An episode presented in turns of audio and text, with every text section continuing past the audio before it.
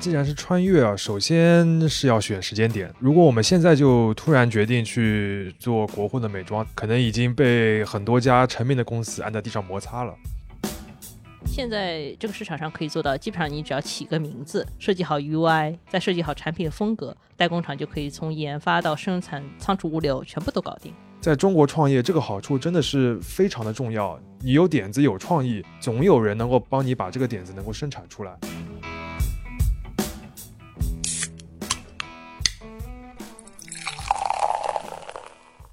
这里是商业就是这样。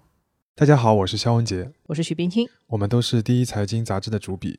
最近美妆行业有一个新闻啊，就是完美日记的母公司就叫逸仙电商，准备收购一个欧洲的护肤品牌。这个护肤品牌它主要的产品呢是一个卸妆霜膏，我我不知道是不是这样说法。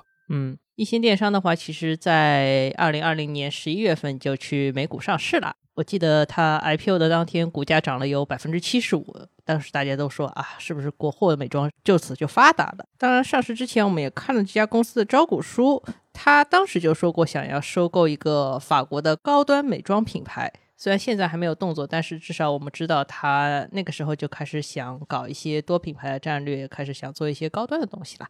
总而言之，就是他这个想要做大的这个心思已经很活络、很明显了。对我们两个，这个不分男女啊，都是商业记者，但是对于美妆这个领域，真的是一点都不懂啊，真的是一窍不通。对的，我们 掌握的对于这个行业的信息量，可能跟大家都差不多。就是这个行业现在国产的产品价格还挺便宜的，质量也蛮好的。然后李佳琦天天带货那个叫花西子，对吧？对啊，还有什么完美日记上市以后铺了很多广告，都请得起周迅当代言人啦之类的。嗯，但总的而言，就是一个基本的印象和判断，就是国货的美妆这两年很火，而且是有不少的成功案例的。嗯，所以这期播客的话，我们想换一个方式来讨论这个话题，就是大家可以假设我们两个人现在要合伙去创业了，我们不当记者了，然后呢，我们想去。做一个国货的美妆品牌，但是呢，我们一定要挑一个好时间。所以说，我们想拥有一些穿越的能力，想穿越回去做一个这个生意。那么，我们该挑哪一年穿越回去？怎么样做才能发家致富？这是一个有点假想性的一个马后炮讨论。嗯，那既然是穿越啊，首先是要选时间点，对吧？如果我们现在就突然决定去创业去做国货的美妆，在二零二一年这个时间节点，可能已经被很多家成名的公司按在地上摩擦了。对啊，那么怎么说呢？就我们得去看一看一些历史资料，来探讨一下什么时间点比较好。如果说现在的话，中国的整个美妆市场的市场格局还挺有意思的。我看了一下欧瑞咨询的一个数据啊，他是说现在中国的市场的品牌占有率其实是比较分散的。现在可能在中国最大市场占有率的品牌是美宝莲，它大概占百分之九点一的市场，剩下的品牌都只占百分之五上下的市场。像完美日记的话，现在是百分之四；像巴黎欧莱雅大概也就是百分之六。所以现在这个市场竞争还蛮均衡的。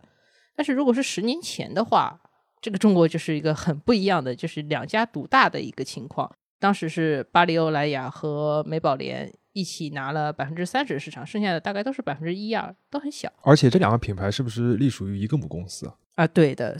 嗯，当时的中国市场就基本上没有所谓国货生存的空间了，跟现在其实挺不一样的。还有另一个数据，其实也蛮重要的。二零一五年和二零一六年这个时间段。在这个时间段里面，有一个非常关键的一个交叉点产生了，就是在这个当中的某一天，电商渠道对于中国化妆品市场的重要性超过了百货或者化妆品专营店这样的线下渠道。嗯，印象中之前的美妆品牌的主战场就是在百货公司和购物中心的一楼，还有就是像 Sephora 这种化妆品卖场，他们都会在这里争夺最好的铺位。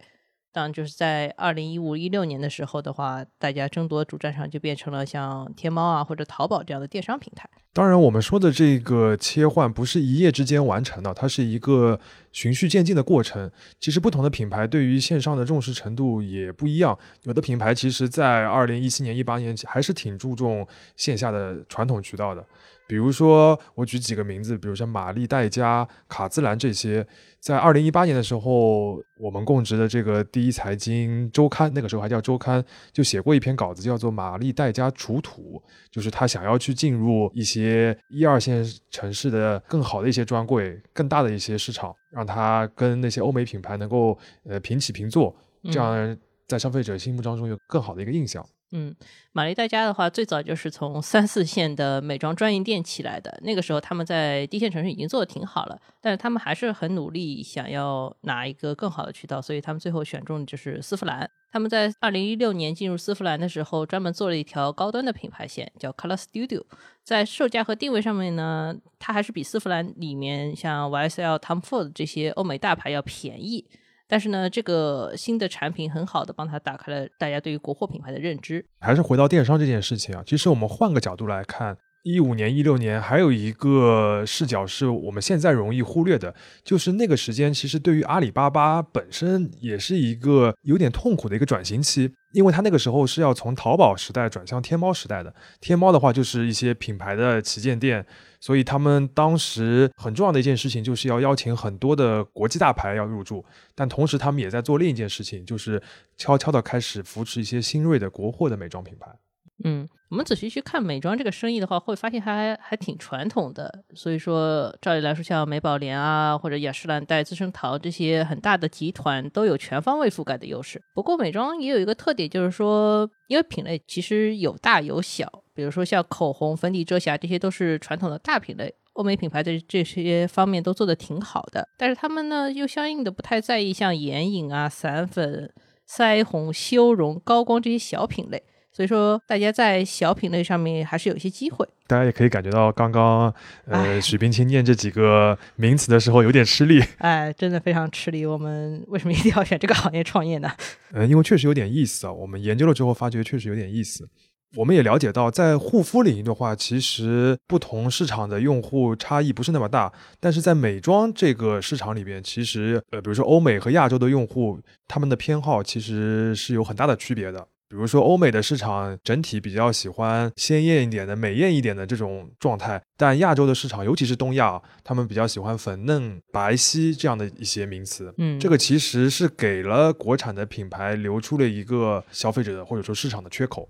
嗯，所以说很多本土的品牌就是抓住了亚洲用户和欧美用户的一个差别，他们基本上都是从一个很小的品类起步，做一个小的品牌，之后的话再横向扩张到其他品类，或者把一些别的公司收购起来，整合成一个集团。嗯，所以总结一下，你的意思就是说，如果我们要做美妆的创业，我们应该回到一五一六年那个时候，然后先找一个小的切口，做一个单个的产品。也许还会有一些机会，对吗？对，不过我们得保证啊，我们投向市场的头几个产品都要是爆款，而且是那种特别爆的那种。我研究了几个国货品牌在起步阶段的一些做法，基本上他们都有一两个爆款作为保证。比如说，你知道玛丽黛佳最早的一个爆款产品就是叫嫁接式睫毛膏，我后来去研究了一下才知道这个嫁接是什么意思，就是它是有那个两个刷头，就先刷一层纤维上去，然后再刷睫毛膏，这样就保证新手也能很好的把睫毛膏刷好。花西子也是啊，就是它起家，我查了一下，是靠一个空气散粉这样一个产品。嗯，不过你也可以说花西子的起家主要是靠李佳琦，当时李佳琦可能卖任何一个产品，它都可以成为爆款，对吧？嗯，美妆这个领域的爆款呢，其实都有点像是在做消费者的入门教育，因为你要告诉他一个新的呃小的品类，这个产品也挺重要，他们才会去买。在技术上的创新呢，其实都是比较工具层面的。这个就有点像，呃，韩流比较流行的那几年，像气垫 BB 霜啊这样的一些产品，也是这样一个思路。谢老师虽然没有用过气垫 BB 霜，但是好像说的很有道理的样子。就是名词看多了，就念起来比较熟练。嗯，不过如果让我们两个自己去开发一个这种在工具层面上好用的新产品的话，感觉也有点困难哦，因为我们两个都不是做这个东西的。但是这个其实不是个问题啊，因为你只要找到合适的代工厂就可以了。在中国，这个化妆品的代工生产能力是非常强的，像欧莱雅、雅诗兰黛、资生堂、YSL、迪奥这些大牌，很多的化妆品其实都在国内生产的。嗯，而且由代工厂给解决方案的话，比我们自己开个厂来做的话，肯定是便宜的。现在这个市场上可以做到，基本上你只要起个名字，设计好 UI，再设计好产品风格，代工厂就可以从研发到生产到仓储物流全部都搞定。这很厉害啊。目前这个国货的美妆基本的定价都在百元以内。然后我们看完美日记的财报，它披露的毛利率有百分之六十三。你想想看，生产环节能够花多少钱？这么说起来，之前国际品牌那些口红好像基本上都要两三百块，是不是很暴利啊？对，在中国创业，这个好处真的是非常的重要。你有点子、有创意，总有人能够帮你把这个点子能够生产出来，而且还很便宜。小到美妆，大到汽车，都是这样的。就是这个成熟的供应链生产能力，其实是创业者的一个非常重要的基础。嗯，我查了一下，有一家公司叫科斯美诗。它是全球化妆品代工的头牌，在中国也有工厂。现在的话，它同时接了完美日记、花西子、橘朵、Color Key 等好几个国货美妆品牌的代工订单。感觉我如果我们去一趟，是不是还能了解到别家的商业机密呀？不过最近几年市场竞争还挺激烈的，所以说这些代工厂运转的速度也挺快的。我查一下资料，据说早几年像这种欧美大牌做美妆开发的周期一般都在一年以上，相当于你买个口红，这就是一年以前设计好的一个方案了。但现在的话，市场上的这些解决方案都是四到六个月前出现的，甚至更短时间内就能出来一个新的产品。所以说，只要你有想法、懂运营，又会做营销，我觉得生产事情还不用担心。嗯，这个想法其实我们有可能可以有啊，但是营销其实还是个挺专业的活，是一定要买小红书的 KOL，还是要请李佳琦来做直播？到底该怎么做？我们其实也不太知道。嗯，这个里面其实涉及到一个话语权的变化。你还记得我们之前提到，中国最重要的化妆品销售渠道就是化妆品的专营店和百货商店吧？这些渠道里面，其实有一个之前被忽略的角色，就是销售，也就所谓的 BA。虽然我没有被 BA 推销过东西，但是我知道有 BA 这个东西。他们这些人的能力很强，非常会说话。对于化妆品行业也基本上有些了解，对于消费者来说，他们是有很大影响力的一个群体。但是之前他们的能力被渠道封印住了，他们只是相当于这个渠道里面的一个辅助角色。但是现在有了社交媒体，有了短视频，甚至有了直播以后，他们的能力被彻底释放了，所以才会出现李佳琦这么一个现象级的主播。看一下九零一号色，我让你们买，你们就买啊。好看呢，九九零幺号色，你帮我刷下两个颜色，这支颜色好好看哦，好显白哦，是不是蛮像的？这颜色蛮像 N 三七的，像不像红丝绒蛋糕？这支颜色，然后它的颜色的话，很适合于亚洲肌肤，就是想要皮肤变白的女生去买，好像哦，李佳琦怎么这么厉害？我的，你们分得出来哪个是哪个吗？天呐，哎，没有经济条件买 N 三七的女生买它，没有经济条件买纪梵希 N 三七女生可以用它。蚕丝蜜粉饼，天猫店铺价一百七十九一个，佳琦直播间一百三十九。东方蚕丝配方，意大利的烤粉工艺，这个粉真的就跟你们买的一线品牌的大牌的粉工厂一模一样，意大利工厂出来的。全世界做粉工厂最厉害的地方就是意大利，好不好？三二一，上链接，零一号是珠光，零二号是透明哑光。只有四万个，六幺八不可能比这个便宜。李佳琦直播间花西子，我是最便宜的价格。当然，美妆这个产品品类本身也特别适合做呃社交网络的营销。它有这么几个特点：第一个，客单价比较低，试错的成本也就比较低；第二个，它的产品特性很容易通过视频能够展现给消费者；第三个的话，它的主要的消费群体也比较喜欢分享，也很容易被安利一些新产品。而且说美妆消费的话，也不是一个独占型消费。不是说一个人买了完美日记就不买花西子了，然后你也不说有了一支口红就能打遍天下，你可以有很多支口红，很多盘眼影，所以谁都有机会。这个对新品牌来说是非常友好的，当然也可以解释了为什么这个行业集中度不高的一个原因。嗯，不过像在小红书、抖音这些平台上面，有很多的美妆博主、博主，他们其实也不是本来做销售的，他们只是自己的化妆经验比较丰富，然后又比较乐意分享。然后这个时候，品牌就可以直接找他们去投广告，也可以去赞助这个产品，让他们自己来创作一些内容出来。这个就是所谓的硬广和软广嘛。嗯，如果这些产品本身比较有话题度的话，我觉得创作一些新的内容或者有价值的内容其实并不难。比如说像花西子这两年打的一个概念，就是所谓的东方美学彩妆，这不就是很前两年很火的一个国潮概念嘛？这个标签一打出来，其实就是流量的基础保证啦。嗯。再总结一下，就是感觉我们如果要创业的话，前期还是要花比较多的钱在买流量、打广告上面。我看了一下完美日记的这个招股书哦，他们在二零二零年前三季度，超过百分之六十的收入都是拿去打广告的。像欧莱雅、资生堂这些大公司的销售费用率也很高，但是一般只在百分之三十左右。这些事情对于新品牌来说也没有办法。不过我还是比较在意啊，我们投了广告了以后，转化的效果到底好不好？因为以前广告行业里面有一个非常著名的话，叫做“一半以上的广告费都是被浪费的”。但我觉得这两年如果以数字营销为主的话，监测广告效果会容易一些。如果我们再找到几个擅长做媒介投放的人，还是有希望的呀。嗯，在这方面其实已经是一个非常专业的行当了。我们只要找到专业的人来做，效果是有一定保证的。嗯，而且从这个内容的种草啊，然后什么跳转到电商平台啊，看到价格冲动下单啊，然后再分享内容啊，这整个这个链条所有的步骤你都可以去监控它、测算它、分析它。整个链条而且都非常流畅了，而且很短，就是它的这个整个时间转换周期也很也很快。对，所以说不管是我们从抖音、快手啊、淘宝，还是说微博、小红书起步的话，感觉都有机会。嗯，之前完美日记还有一个现在已经被说烂的名词，叫做私域流量的这样一个做法，说穿了就是拉微信群，会有很多的专门运营微信群的客服在这个群里边给人家种草新品啊，然后提供建议啊，和大家交流。这样就能够促进消费者更频繁的去买化妆品。嗯，本质上还是我们前面提到 BA 那一套，只不过这个 BA 每天都跟你接触一遍，而不是说你去买的时候才找到它，这个亲密感是更强的。对我自己觉得啊，就是数字化投放和转化的最大的优势，还是能够更快的掌握市场的这样一个趋势的变化和消费者的需求，然后再给工厂下订单，或者是处理你的一些库存。这个也可以回到刚才说的，呃。工厂生产一个新产品的时间周期缩短了，其实也是应对市场变化更快的这样一个趋势。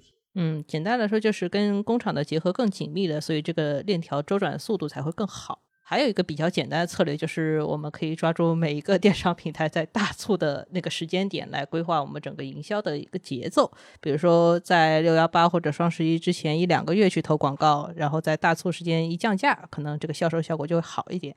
我们毕竟是创业嘛，钱还是要用的巧妙一点。对，尽量让这个广告费少浪费一些。对，不过我们会有个小问题啊，如果说现在所有的品牌都很依赖代工厂，都很依赖数字营销的话，感觉谁都可以做，谁都可以抄，那岂不是同质化竞争非常激烈啊？呃，是这样的，所以越早想到这一套思路，然后能够很好的把它付诸实践的品牌，才能在过去几年这个时间阶段能够享受到那个市场红利。否则，为什么我们现在提到这些国货美妆品牌，只能一下子想到那么几个，而不是几十个、几百个呢？简单的总结一下，如果我们 两个人想在美妆这个市场创业，并且我们还具有一点穿越能力的话，最好的起步阶段可能是在二零一五年到一六年。那个时候，我们可以先去接触市场上比较成熟的代工厂，去设计我们初期的爆款产品。这个时候，我们还可以去天猫啊或者淘宝先开一个店试一试。等到二零一八一九年，我们有了一些行业经验以后，我们就可以去大规模的找 KOL 或者投直播的坑位，尽可能广泛的去接触消费者，让他们对我们的品牌产生认知。这个时候，如果我们再有一些专业的人士的话，就可以把广告费快速的变成收入赚回来。这个事后诸葛亮真的感觉非常爽啊，好像这个钱我们已经赚到了一样。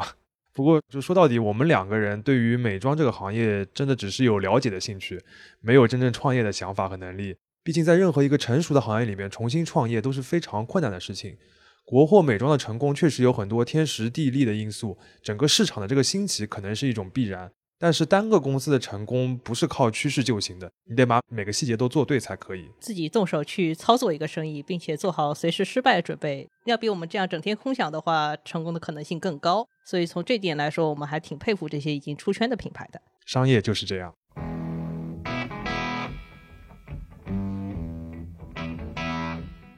感谢收听这一期的《商业就是这样》。你可以在苹果播客、小宇宙、喜马拉雅、网易云音乐、QQ 音乐等平台收听我们的节目。微信公众号“第一财经 e magazine” 也会推送每期节目的内容。如果喜欢我们，欢迎你在苹果播客等平台给我们五星好评。也期待你在公众号或各个平台与我们交流，我们会尽量回复每一条留言。下期见。